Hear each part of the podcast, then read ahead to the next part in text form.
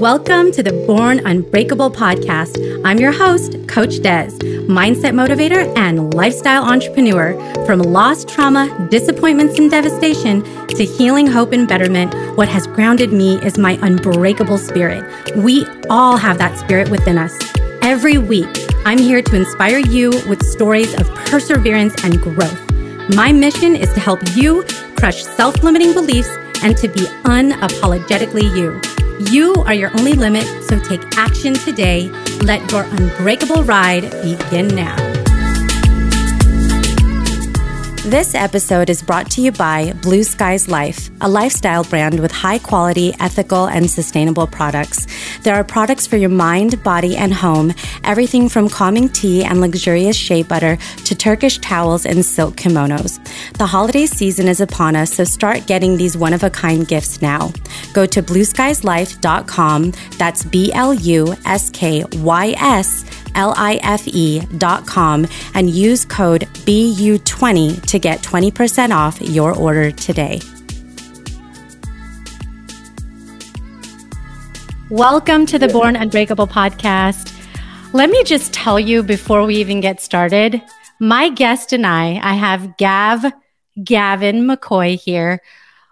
We have unbreakable spirits today because for about 30 to 40 minutes, each of us tinkered with technology just to make this interview happen. And that must mean that it is just a test of perseverance. And when you put your mind to something and you just hit all the buttons and restart everything, you know, sometimes that's what you need to do to persevere. So we are here. we are having a really good conversation today because um, Gavin has an incredible story. And it is one that I know will move you because it moved me. I'm going to highlight a couple of things about you, and then I would love for you to to to dive in a little bit further into your story. But when I learned about Gavin, I learned some some pretty incredible things. Um, one is just the journey that you've gone on all the way that dates back to your mother. So your mother grew up in Ireland and went on this journey of trauma, unfortunately, from convent to convent, ended up on a farm with foster parents and had the terrible misfortune to have gone through rape and beaten as as a young girl and then ended up going to England where she ended up having you. And but because of her trauma uh, that made it challenging for your upbringing and the way that you had to move through life. And then she had a few different marriages. So you had three stepfathers. You yourself, as a child, experienced abuse at five years old and eight years old from babysitters that you had. And your teenager life wasn't any easier because you had experienced drugs and alcohol and all of that kind of stuff although i don't know that's that different from from many teens but the trauma certainly st- you know was was a part of your your life and your journey and then you traveled quite a bit and then later in life is when you really got to change things around, met your wife, you had three beautiful children, um, but then you were diagnosed with skin cancer. So then you got that thrown into the mix. And so today, fast forward to today, and this is why it's it's so wonderful, is that Gavin his mission is to help men who've experienced abuse and trauma to help them and also to help people find their biological families, which is something that he went through. And it's just, it's amazing I, your, your story and just the fact that we're here today able to share this is incredible. So first of all, thank you for your perseverance for even getting on the show with our technological issues. But thank you for being here and thank you for being willing to share your story with the world today. Thank you. Thank you. Appreciate it. It's a, it's a pleasure to be here. I've been looking forward to it. I've been really looking forward to it. And uh, the the climb to get the recording started was was was uh, quite intense enough on its own. So we, we got there in the end, Des. It was good. we did, we did, Gav. But you know, uh, like I mentioned, I, I highlighted a couple of things, but I would really, I, I would love for you to take us back to what. When did you learn about the trauma that your mother had gone through. Like, how old were you when you uncovered all of this about your past? Uh, I was quite young, to be fair. I was probably, I don't know, I was 10. So even though mum came from over in Ireland, she, we moved over when I, she moved over obviously before I was born, but we was always going back over there. You know, there was always reunions in the convents. So, I, I mean, sh- shall I just start from when my mum was born, and then it makes it easier for the listeners to understand the whole concept of the yeah, story? That'd be better. Would, that would be good. So, yeah, so 1953 in Ireland, in a place called Galway, my mother was handed into a church as a foundling so she had no biological parents at all, no biological family whatsoever nans, granddads, aunties, uncles, brothers, sisters, nothing. She was all on her own, handed into a church in Galway. And then she was moved to a mother and baby home up in a place called Tuam, which is up in north, sort of north of Galway city. And she then grew up in there for about five years or so, four or five years and she was then put on a plane supposedly to come to America, and they took her off the plane and moved her back to another place over in Ireland, right over the other side of Ireland. So she then was put with a, this foster family or adopted family in a place called Wexford but she was never actually legally adopted by them because they never provided the paperwork to prove that they was married. And it was ironic. It, ironically since i'd done my research we found that they weren't actually married. They were brother and sister. Well that's what it looks like on paper anyway. That's why they couldn't provide the marriage certificates to say that they were actually married so they couldn't adopt my mum right? So and then where she was with them that's when it kind of all went south. To be fair, you know, I mean, she was treated almost like a slave on the farm by the pair of them, and uh, you know, she'd be raped by the foster father on a weekly basis. If she ever voiced her opinion to the foster mother, the foster mother would beat her. And if anyone local or anyone that lived in the neighbourhood, because we're talking like rural islands now, you know, everyone knows everyone, you know, the, the, nearest shop's like 10, 15 miles that way, you know, mm-hmm. and it, they, anyone ever started asking any questions or prying into their sort of business or their life, they, they moved to another place because they didn't want anyone out, like working out why this young girl was there and they weren't actually theirs, you know, it was a bit sort of iffy. So they moved from place to place when anyone started sort of quizzing it you know. And then they moved to a place, they ended up in a small place down in the bottom end of Carlow on the borderline of Kilkenny. And I mean, they used to, yeah, they, they were just wicked, wicked, horrible people. I mean, what they did to her was just, you know, I'm just sort of milling the stories of what my mum has told me over the years, you know, and there's a lot more in depth, but mum sort of blocked a lot of it out because it was so traumatic and so painful for her. Over the years, she just blocked it out and, and, and, tried to erase their memories, you know, which you would, you know, if you've been through that of, you know, rape and, and beatings and such of the like, you know.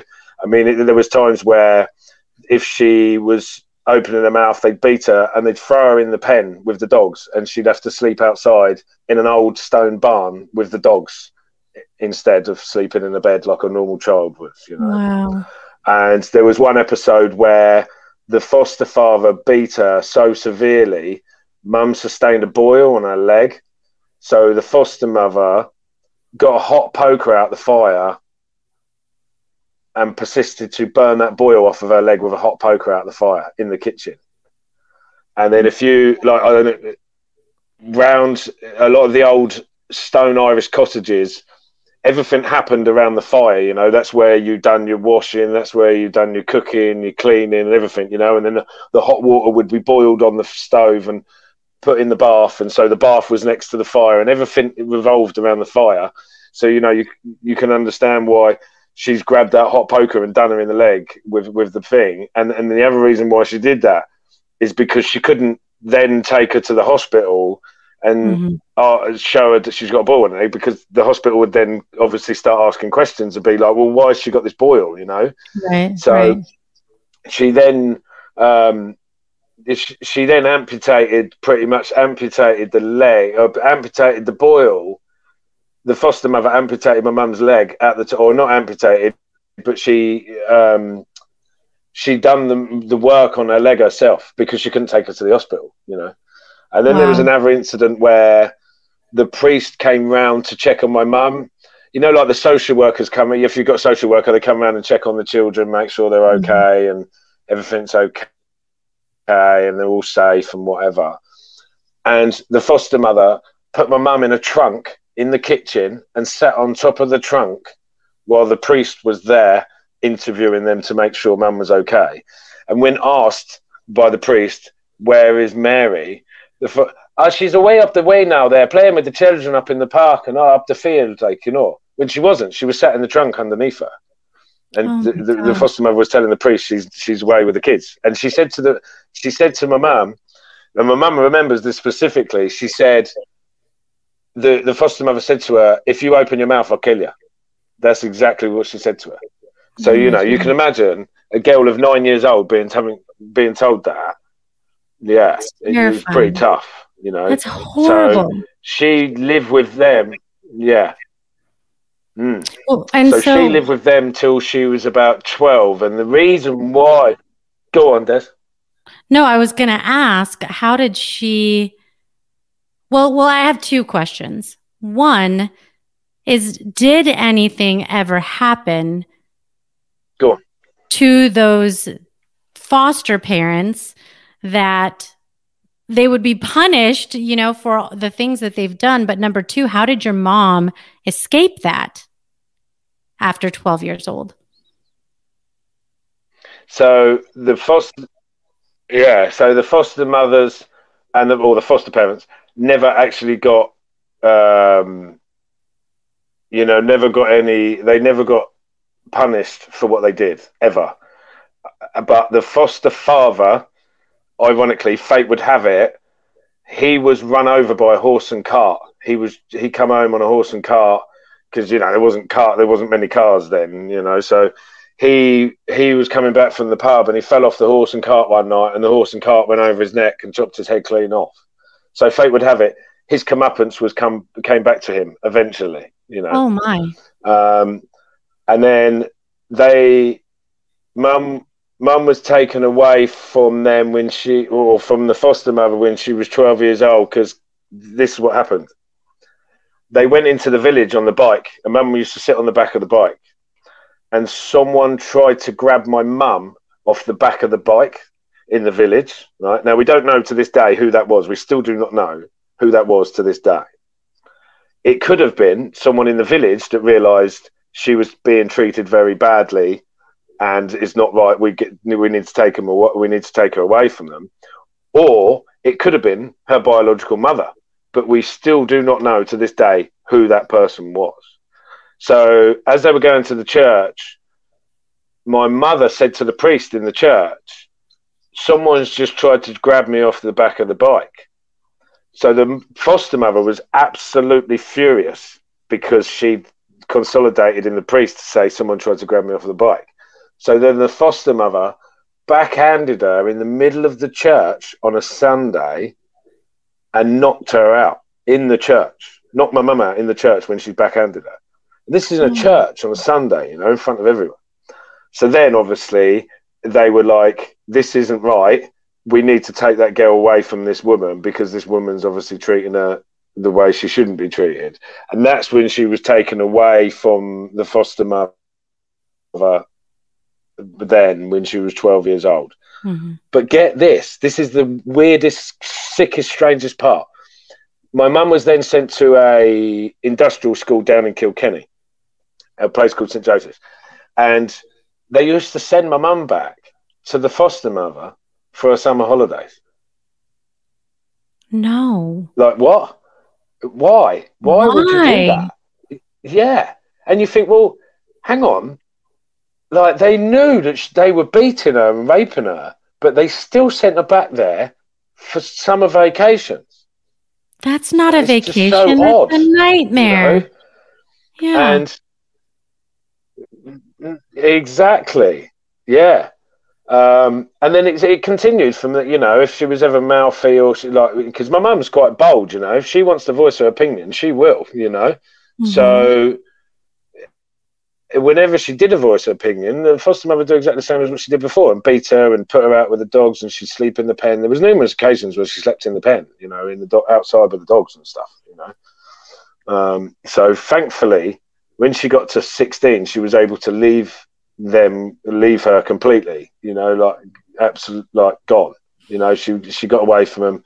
She moved down into Kilkenny, and when she was in Kilkenny, see, this is where it got even more sicker because she thought she got away from the foster parents and the it all gone away. The pain had gone away, and she was able to live her life and move on. You know, but then she worked in a little hotel, and in the hotel there was a couple that owned the hotel, and would you believe that the guy out of that couple also raped my mum because she was young and vulnerable. You know, and I think mum had kind of like built this sort of resilience. It was kind of the norm for her because she'd grown up with being treated like that anyway. So it was kind of like she got a mindset of like, oh well, you know, I've, it's been like this for the last sort of ten years. It's going to be always like this, you know. Mm-hmm. So yeah, that was that was pretty tough for her to do that. That was pretty tough for her. I mean, even mm. I, even I have been to that farm, and even I have met the foster mother because my mum, you know, that was all she knew. She didn't have no biological family, so that was the closest thing to a mother she ever had. You know, so even I've met her. Even I've been to that farm. Oh my gosh! How old were you so, when yeah, you met? It was, uh, when, it was a pretty when you met the foster mother. Pretty, how old were you? Uh, I I think the first time I went over there, I was probably 10, 10, 10, I suppose, the first time I went over there. I mean, I've been going over to Ireland since I was four years old with my mum because all the girls out of the convents used to have a a three yearly sort of reunion thing, you know, and all the girls because they all the girls that was in the convents never had any family, you know, so all the girls that was in the convent that was the closest thing. They were like a uh, a sisterhood, if you like, you know, because they'd all grown up together and and that mm-hmm. was all they knew, you know.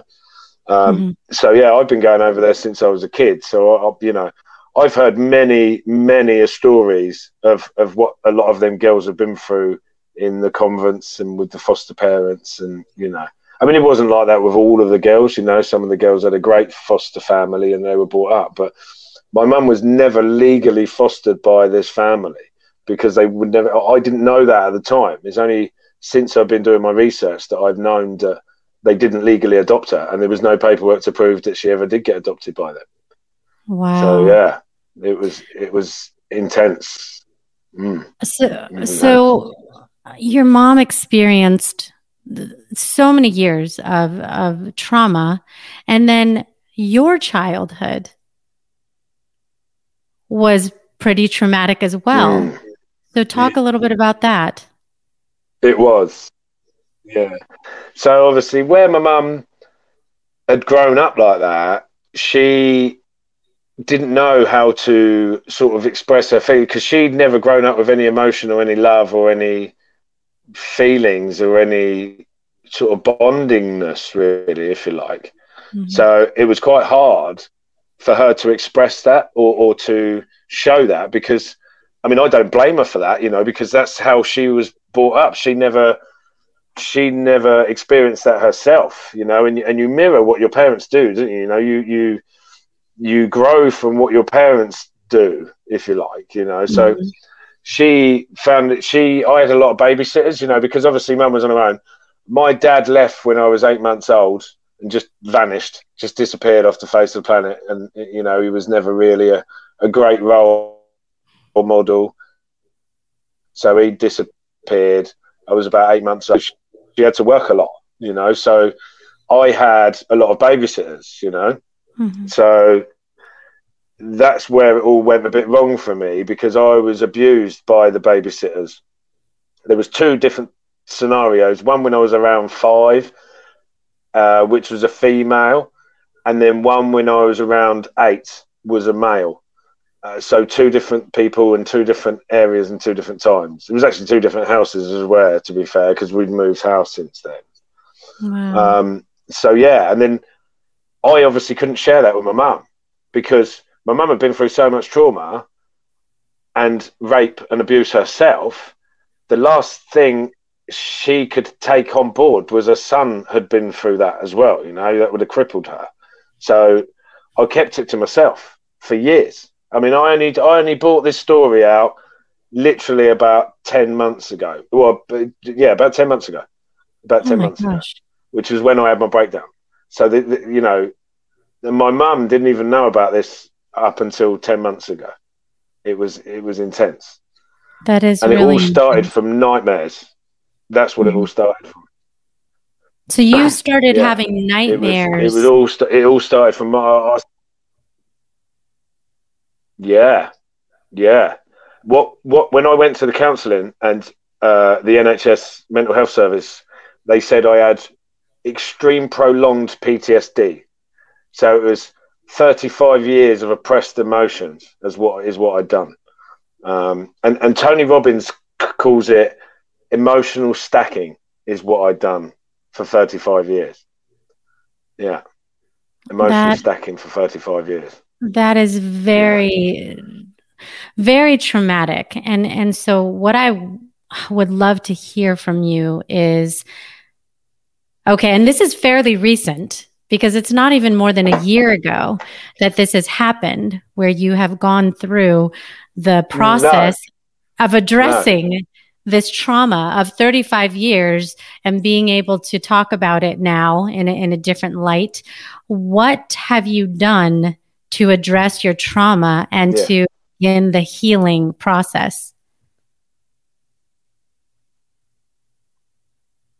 Countless hours of counseling therapy, talk groups, you name it, uh, journaling, walking, uh, yeah, crying on my wife's shoulder for many nights.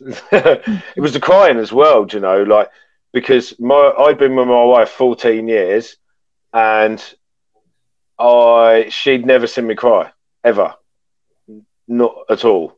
So and then before that I probably never cried. I, and it was when I started crying, I realised it was the when I realised then what was the last time that I I cried, and it was when I was 14 years old, and I remember it distinctly, and it was quite intense for that when that crying started happening. It was like once I'd opened the floodgates, it was mm-hmm. like a monsoon coming through, you know, mm-hmm. and and really, to be fair the, the crying was was like 50 like 50% of my therapy because I'd never cried I'd not cried since I was 14 years old you know I'm 40 now so that's a long time not to be crying you know um, mm.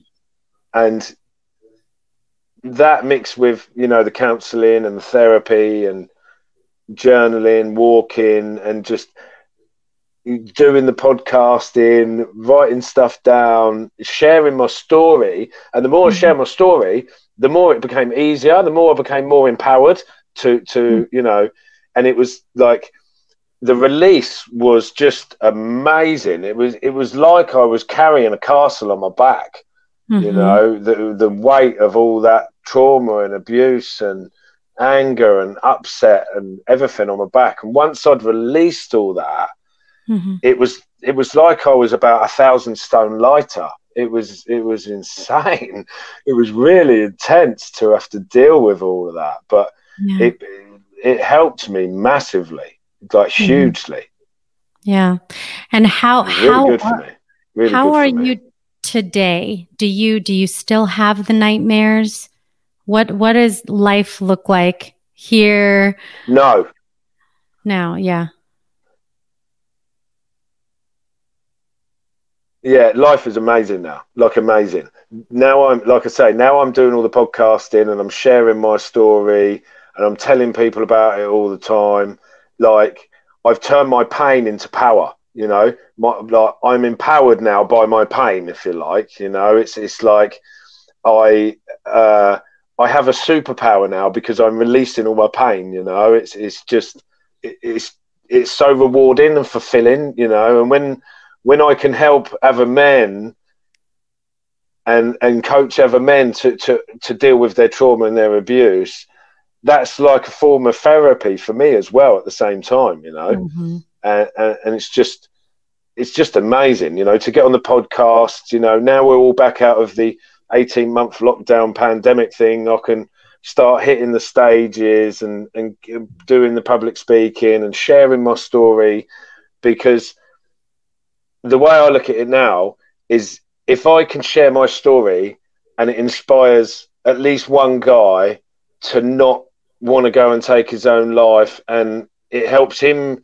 it inspires him to share his story, then I've succeeded in my, you know, I've succeeded in my mission. You know, no amount of money and no amount of um, profession can can give you that. Nothing can give you that. You know, when you've helped change someone's life and got them out of their dark hole or their rabbit hole or you know whatever you want to call it or their fuzziness, you know because when you're in that mental health thing and you're depressed and you've got that anxiety and whatever, you, you you're, you're in this fog. It's like your head's in this fog, you know, mm-hmm. it's really hard to get out of that fog. And you kind of have to kick yourself up the ass, if if, if for not a better word. Um, and and you know you have to keep telling yourself, "Come on, you've got this. You know, you you you've got this. Let's let's get it. Let's get out of it. You know, and move on."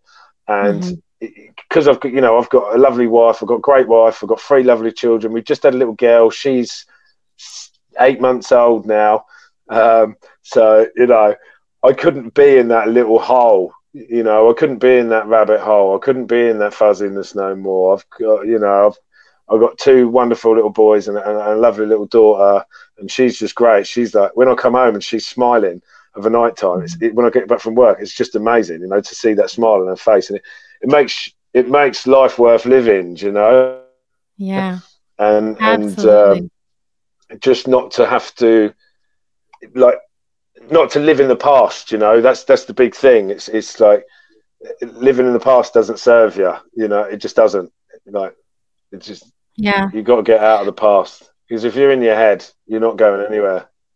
No, and it's it's a it's a place that when you go through trauma, you can get stuck you can get stuck in your head and it's a loop that replays itself over and over sometimes and you need to get the support in order for you to persevere through that now i you are an identity coach and so part of what you do like you mentioned is to help yes. people through their own trauma abuse and in some cases go so far as to help people find their biological families could you share a story mm-hmm. about one of the experiences that you remember about helping somebody f- to find their family?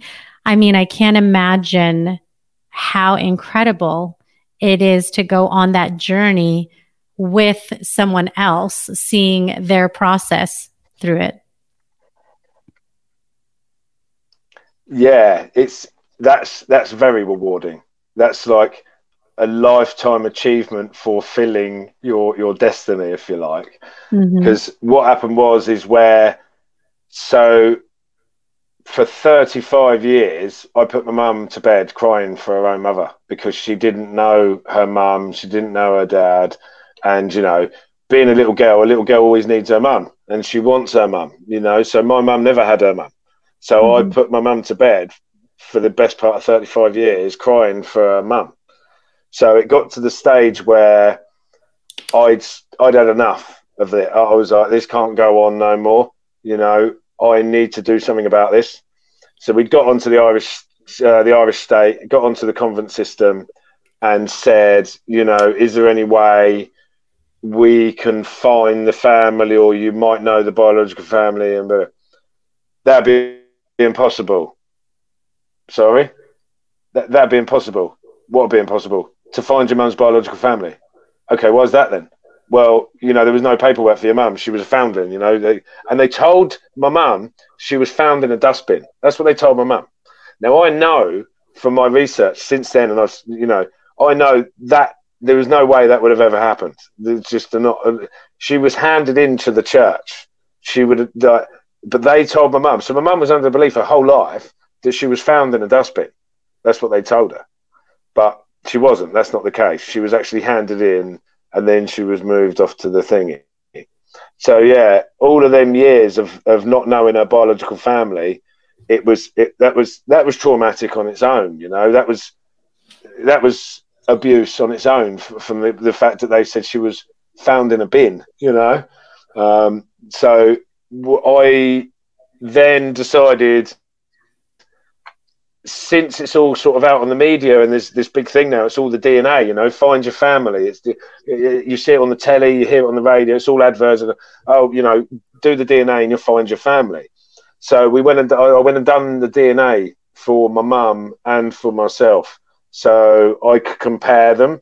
You know, is I don't know if many people know how the DNA work, but you have to have family bloodline do their DNA as well on the platform. You know, mm-hmm. so even though you put your DNA up, what you do is you get a list of all these people that come up on the DNA, mm-hmm. and the the, all the all the people come up there with the email addresses and everything else. Now it's not as easy as just going, oh okay, there's a person, oh there's a phone number, I'll give them a ring, and go, oh, hello, we're cousins. They're like, you know, I'm trying to find my family. It's not that easy. Yeah. You have to do as much as nice to be there, but you have to do a lot of digging and a lot of research and a lot of um, you know get records and you have to do this and you have to do, do that and it's Anyway, so cut a long story short, for what they told me that was impossible, I found my mum's biological parents, mum and dad, within 10 months. Both of them wow. in 10 months. And they told me it was impossible. Nothing's impossible until you've done it. Or everything's impossible until it's been done, should I say? Right, you know? right. they said it'd be impossible to ever drive a car, someone made a car, you know. so, yeah. So yeah, I found both parents in ten months. And sorry, I've gone a bit wayward here. That's I've, I've gone way off the question, but I'm getting there. So yeah, so I found all my mum's mum. I found my mum's dad.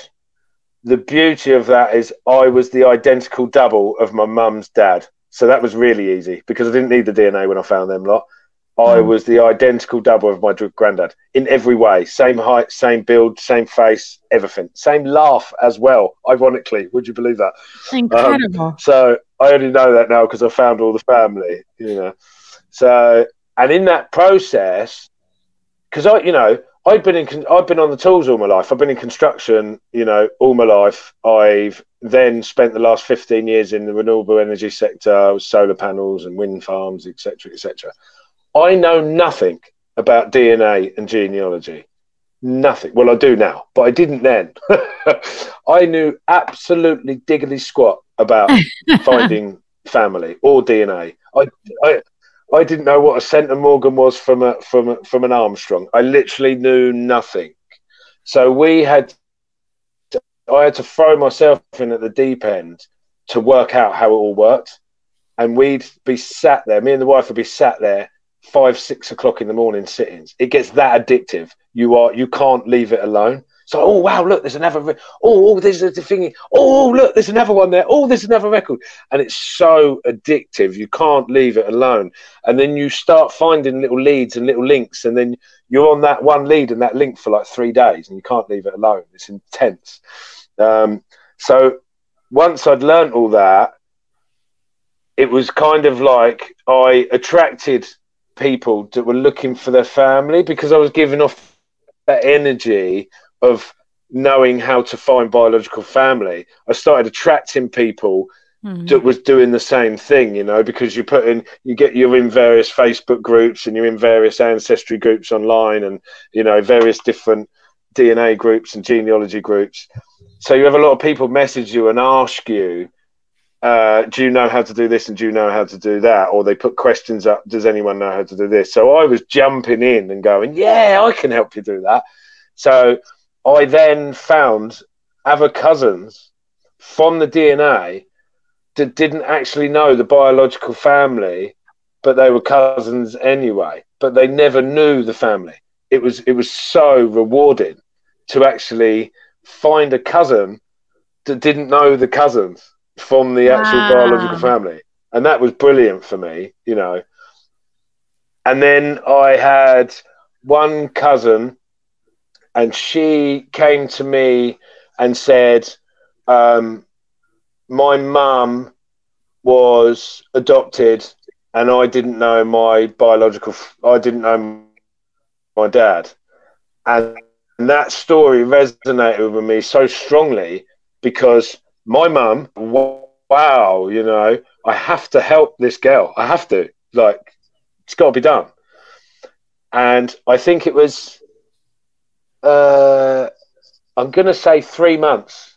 I'm going to say three months. No, it was less than that. It was eight weeks because I remember her birthday was the day after mine. It's in February. So, yes, eight weeks and we found her dad. Eight weeks, and we found her dad. Wow! Just from the work that I'd done, and I'd learned how to do it. It was really, really cool. And she, ironically enough, it just so happened she's my, my third cousin. Um, so it was it was more it, it, was so close to my heart as well because one she was a cousin of mine she was a third cousin and i'd helped her find her dad you know that was just so rewarding. Like it, it was just, I, I, can't tell you how it felt. It was amazing. It was absolutely amazing for what I'd been through as well. You know, mm-hmm. to and then to help someone else find their dad. It was it was brilliant. It was yeah, brilliant. And it's it it's really it's an opportunity to start a new chapter right? Of someone's life being able to reconnect, if that's something that they choose to do, right? After they find somebody that is a family member and get to know their, to the very purpose of what you do, their identity. Their identity even even more yeah, because yeah, which is really of us want that. Yeah, it's amazing. That's yeah, amazing. You know, like the great Bob Marley, like the great Bob Marley said, you know, if you don't know where you come from, you don't know where you're going, you know, and it's so true. You know, if you don't know your ancestral lineage, you, you, there's a lot of health implications that you don't know about as well. It's not just the fact of not knowing your background of your lineage. Mm-hmm. It's also it's nice to know them hereditary illnesses. You know, as morbid as it sounds, mm-hmm. it's quite important. You know, because when you go to the doctors, they always ask you that stuff. They always go, is there a history of that in your family? And if you don't know your backline to your family, you're not going to know the answer to that question. You know, mm-hmm. so it's really important to know what your lineage is and where you come from, and more so with the habits. You know, like I found with the habits. I mean, I've I've always been into music. I've always played instrument. I played percussion. I played African djembes, bongos, congas, and everything else. And I never knew where that music come from. I never knew why I had that in me, you know. And then mm-hmm. I found the family, and they're all musicians, like all of them. And it was so nice to answer that question that I'd had lingering since I was a kid. Like, where where did my musical ability come from? And then when I found the family, it was like, oh, okay, that's obvious now, you know, because they're all musicians. It's brilliant. That's know? awesome. And obviously, because then you know who you look like, and you don't yeah. So it was, uh, a and then I didn't reunion. Have to, and then I didn't have to look in the mirror. Uh-huh. Yeah, it yeah. was really, really cool. It was really, really cool. Um, and you know, obviously now we still haven't had that massive family reunion because the last 18 months we've not been able to leave our houses pretty much, you know, effectively. Mm-hmm. So it, that that big family reunion still kind of really hasn't happened yet. You know, it's all been on Zoom and and uh, on phone calls. That's how we've been building up the relationship. I mean, I've met you know the most of them, but there's still sort of fifty percent of them I haven't met yet in person. Mm-hmm. Uh, we've only met virtually online because that's obviously the the the new way, isn't it? You know, so, it is the new um, way. So yeah, there's still that family. Uh, yeah, so there's still that family reunion, person to person thing. Still has to be uh, completed yet. We haven't got that far yet. So there's yeah. still a lot to the journey. To there's still another chapter to go. Well, there's still yeah. a novel. Let's be fair. I don't know about the chapter. It's more like a, a novel still it's to go. Novel. There, you know? I think this is this is definitely. I hope that a book is in the works because I do think that it's a story that obviously will live on through experiences and interviews like this. But I do feel like a book an autobiography of some kind from you would be an incredible thing to pursue. So um, that's something to consider. Yeah. But um, w- one of the questions I have for you is what advice or resources might you give to somebody who is listening right now and has gone through abuse or trauma and is has not yet or maybe is just at the beginning of that journey to speak out and speak up because they're afraid. Yes.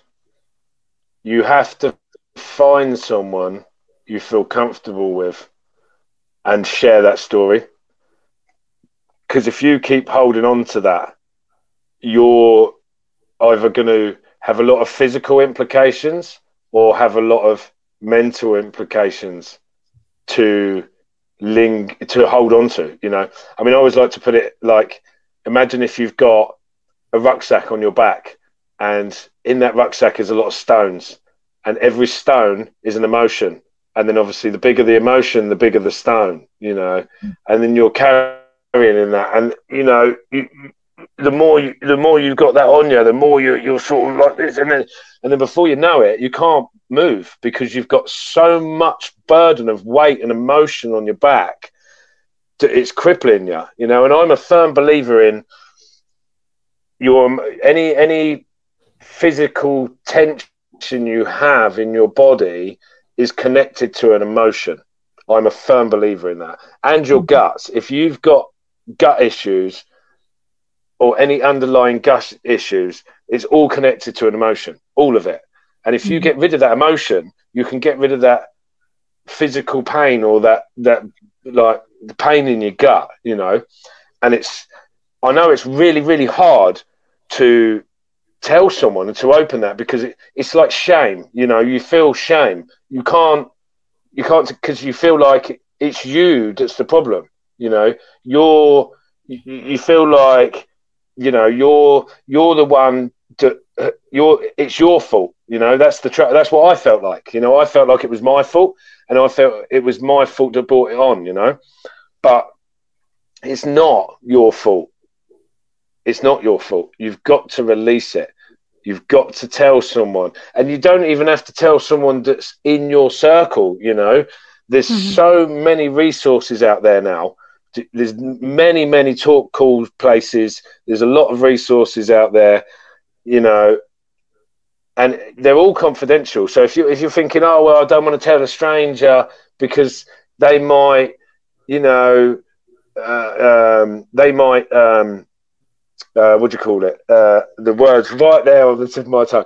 They might um, judge me, you know, and it's, it's, that fear of being judged, and there's that fear of of being um, like extradited or whatever, you know. So you, you just got to let go of that and, and and tell someone about it I mean, I found that writing it down was a great way of releasing it, you know, or going for going for a walk and and and, and picking up stones on the But going for a walk on the beach and picking up stones, sitting on the beach and picking up stones and throwing the stones out to sea to release them emotions, you know, because that makes mm-hmm. it that mm-hmm. little bit easier. And then you've took that little step to releasing that emotion, you know, and then it gives you that confidence to go and speak to someone you know, and, and, and tell someone about it because all the time you're sitting with that on your shoulders, it, it's there's so much tension that that can cause.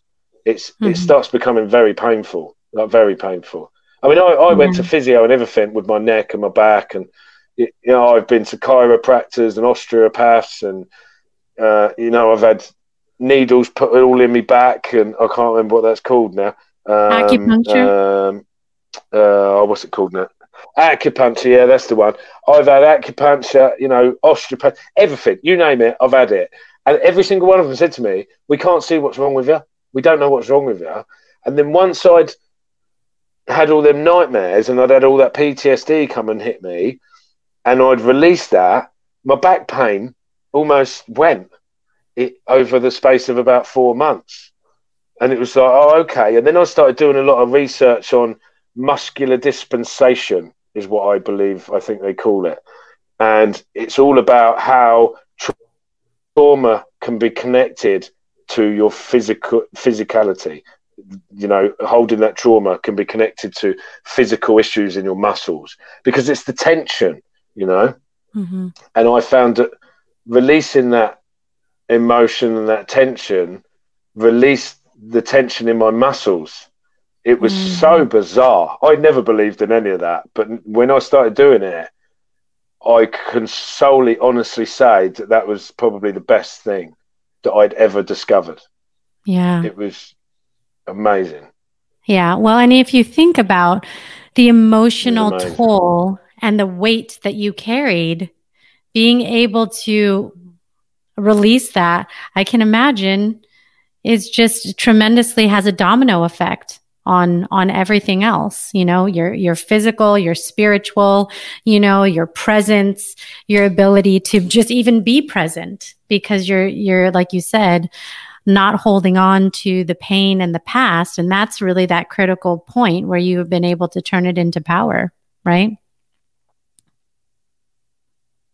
yeah yeah yeah it's it's amazing. It's brilliant. It is. I, I just love turning that pain into power. It, it's it's massive. It's, it's empowerment. You know, it's it's so rewarding. It gives you such a sense of freedom. It's really hard to explain how much freedom it gives you by releasing them emotions and open up and telling someone. You know, mm. I, I've been told in the last months or so. It's, it's very courageous in what I'm doing. You know, it's very courageous. And when you do when you do more of it, your life becomes so much easier. You feel bold. You know, you feel stronger. You know, it's like when yeah. you put your put your hands on That's your hips right. and your shoulders up tight and you've got you the know, Superman ooh, stance know, going on. It's, Yeah, yeah, it's like just like that. It's like the Superman stance, mm-hmm. and it's just, it's so good for you. It's so good for you to release that emotion and not hold on to them things. You know that phone call that you've been putting off for the last 20, 10 years or whatever. That that that a conversation you've not had with that person for the last ten years. Go and do it. Go and make that conversation happen, even if it hurts you to think about it. Because once you've done it, see what I've found is is that people are not afraid of the problem; they're afraid of the solution. You know, yeah. it's, it's not the problem that they're scared of; it's they're scared of the solution of what come out on the other end. And like, and in reality, the solution is the best bit. That's the easiest bit because once you've overcome that hurdle, it's done.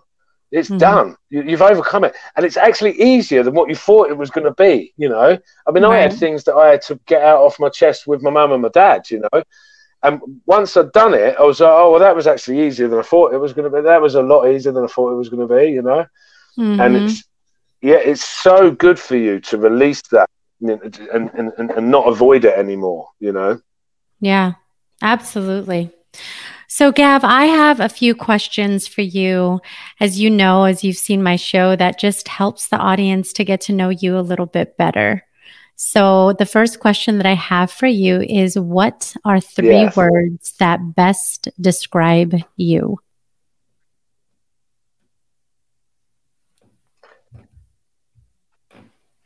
Uh, That's a really good question. Best three words. Um, helpful, helpful, courageous, and loving. Amazing. So accurate. I feel I feel that from you. I absolutely feel that from you. So and I, I could just picture the people around yeah. you saying those same words. Your wife and your kids would probably pick those out too. Okay. What about what is something about yourself that you are working on improving?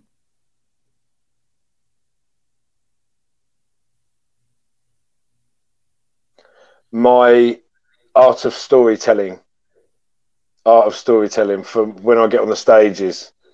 It's, it's my big drive to get onto the public speaking, and my art of storytelling is what I'm working on at the moment.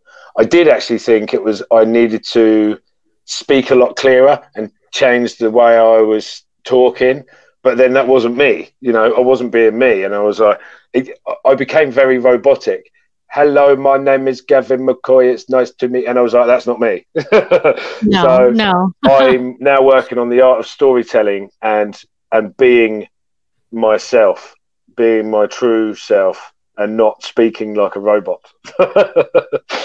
yeah, we're we're at our best when we are our authentic selves, and you are natural at telling your story. So yeah. it's I can only envision it getting better and better. Uh, what about what is a self limiting belief that you've had to overcome?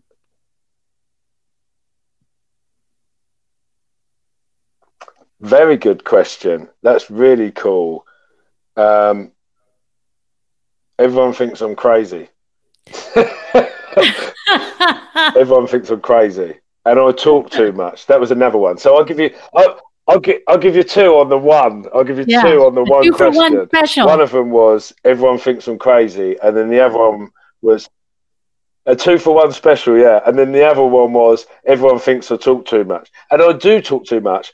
But you know that's why I'm destined for the stage. I was born to be on the stage, so I'm using my talking too much as a superpower. You know, that's right. So yeah.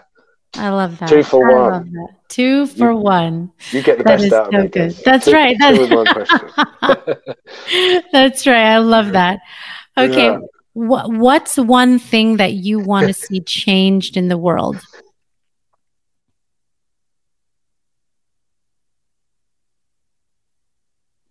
The rate of male suicide to go down massively and not to be one every half an hour, one every 45 minutes as it is in the UK. That's my big, big mission. And the way mental health is is is is looked upon, you know, because it's very stigmatized at the moment. It's very it's very um, it's not as accepted as it should be, you know. Mm. That's what I think.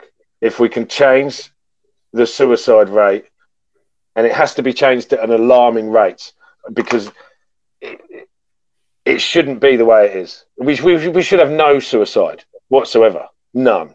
And I think if people, I think people need to be nicer to each other because I think if people are nicer to each other, then the suicide rate will go down drastically. Mm-hmm. But that's the one thing in the world that I think should. That's one my one drive. And if if if I can if I can spread my message to the world to change that suicide rate, that would be my message. You know, it, it's mm. okay to not be okay, and it's okay to share your story. Yes, I'm so happy to That's hear that you said message. that because people, everybody has a story. And the more vulnerability that we can bring to each other to let one another know that we're human and we're connected and we're supportive, it would be a better place. So I, I hope that too. I hope that we continue to see that support from one another so it we don't result in things like suicide. Okay, what is one of the best pieces of advice that you've ever been given?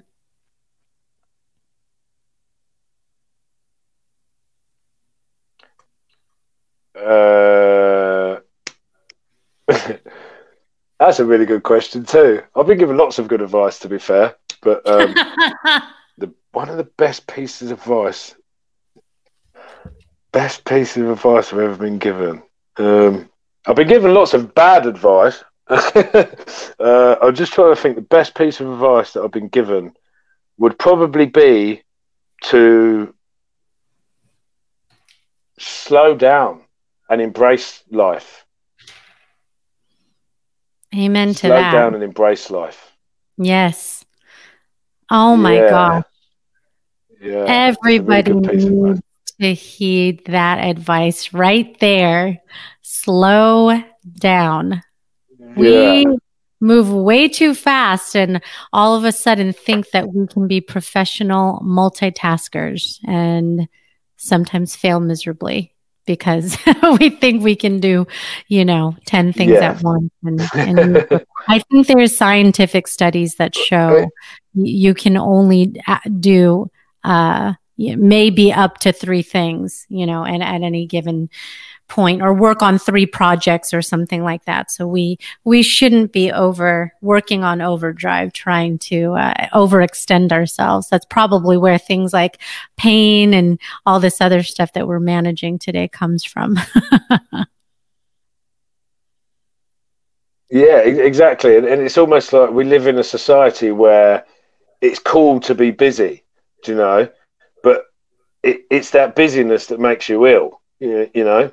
It's like, because if you just keep going flat out 100 mile an hour all day, every day, you will eventually burn out. You will hit a brick mm. wall, you know? It's inevitable. you you can't keep going flat out 24 7, you know? You just can't. Is You have Yep. to slow down, slow down, and embrace life. yeah, Enjoy it. burnout is a re- Don't is a real thing. out. I, I totally agree with you. So, Gav, how can people find you? How can they follow you, the work that you're doing, and keep up with the incredible stories of people's lives that you're changing?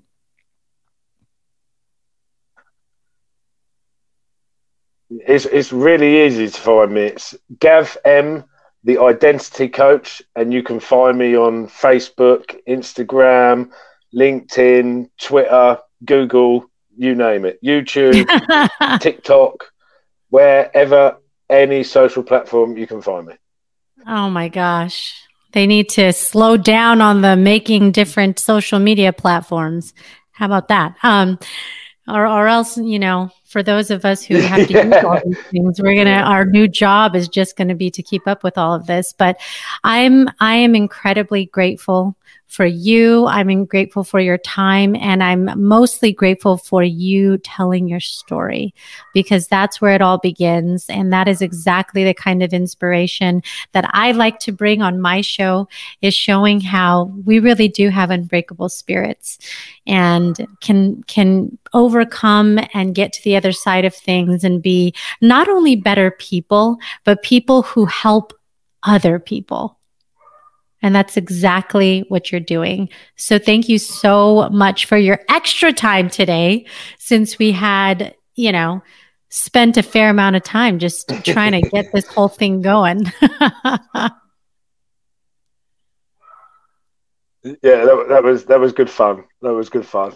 Yeah. Awesome. Well, we definitely will keep in touch. I'm going to be That was good. following Oh you. no, we good. Yeah, I'll be following you and your story, and um, I'm just excited. Awesome. Thank you so Thank much, Gav. What a day it has been. I'm telling you. Between the technology issues, the dogs barking, and, and everything else, boy, sometimes we just have those days. But I tell you what, if there is anything to be inspired by, it's Gavin McCoy. I cannot begin to imagine the difficulty of all the things that he's gone through with his mother and his childhood. And 35 years later, after having the trauma and the pain, being able to take that and turn that into power with the right support through therapy, through the encouragement of the people around him, and the courage to tell his story. So I would invite all of you to turn your pain into power and into purpose because we all have our own version of that. We know what that is. And in order for us to do good in the world, we have to heal, work on ourselves, and pay it forward to those around us. And that is part of the healing process is speaking up and speaking out. So if there is something, someone that you can encourage today with your story, with your vulnerability, if you see somebody going through something, someone that you care about, someone that could be suffering, do them a favor, be vulnerable, and show that they're not alone because one of the scariest things that we can experience in life is feeling like we are alone on an island going through what we're going through. And the reality is that we're not. We're all human. We all go through difficult times, but it is when we come together that we are better. So take that. I hope that you share Gavin's story with somebody who needs to hear it uh, particularly anybody that you know how, who has gone through abuse, please have them speak up. That is not something that you should be holding inside. It is something that you should absolutely be addressing uh, because it matters and it's very it's very important.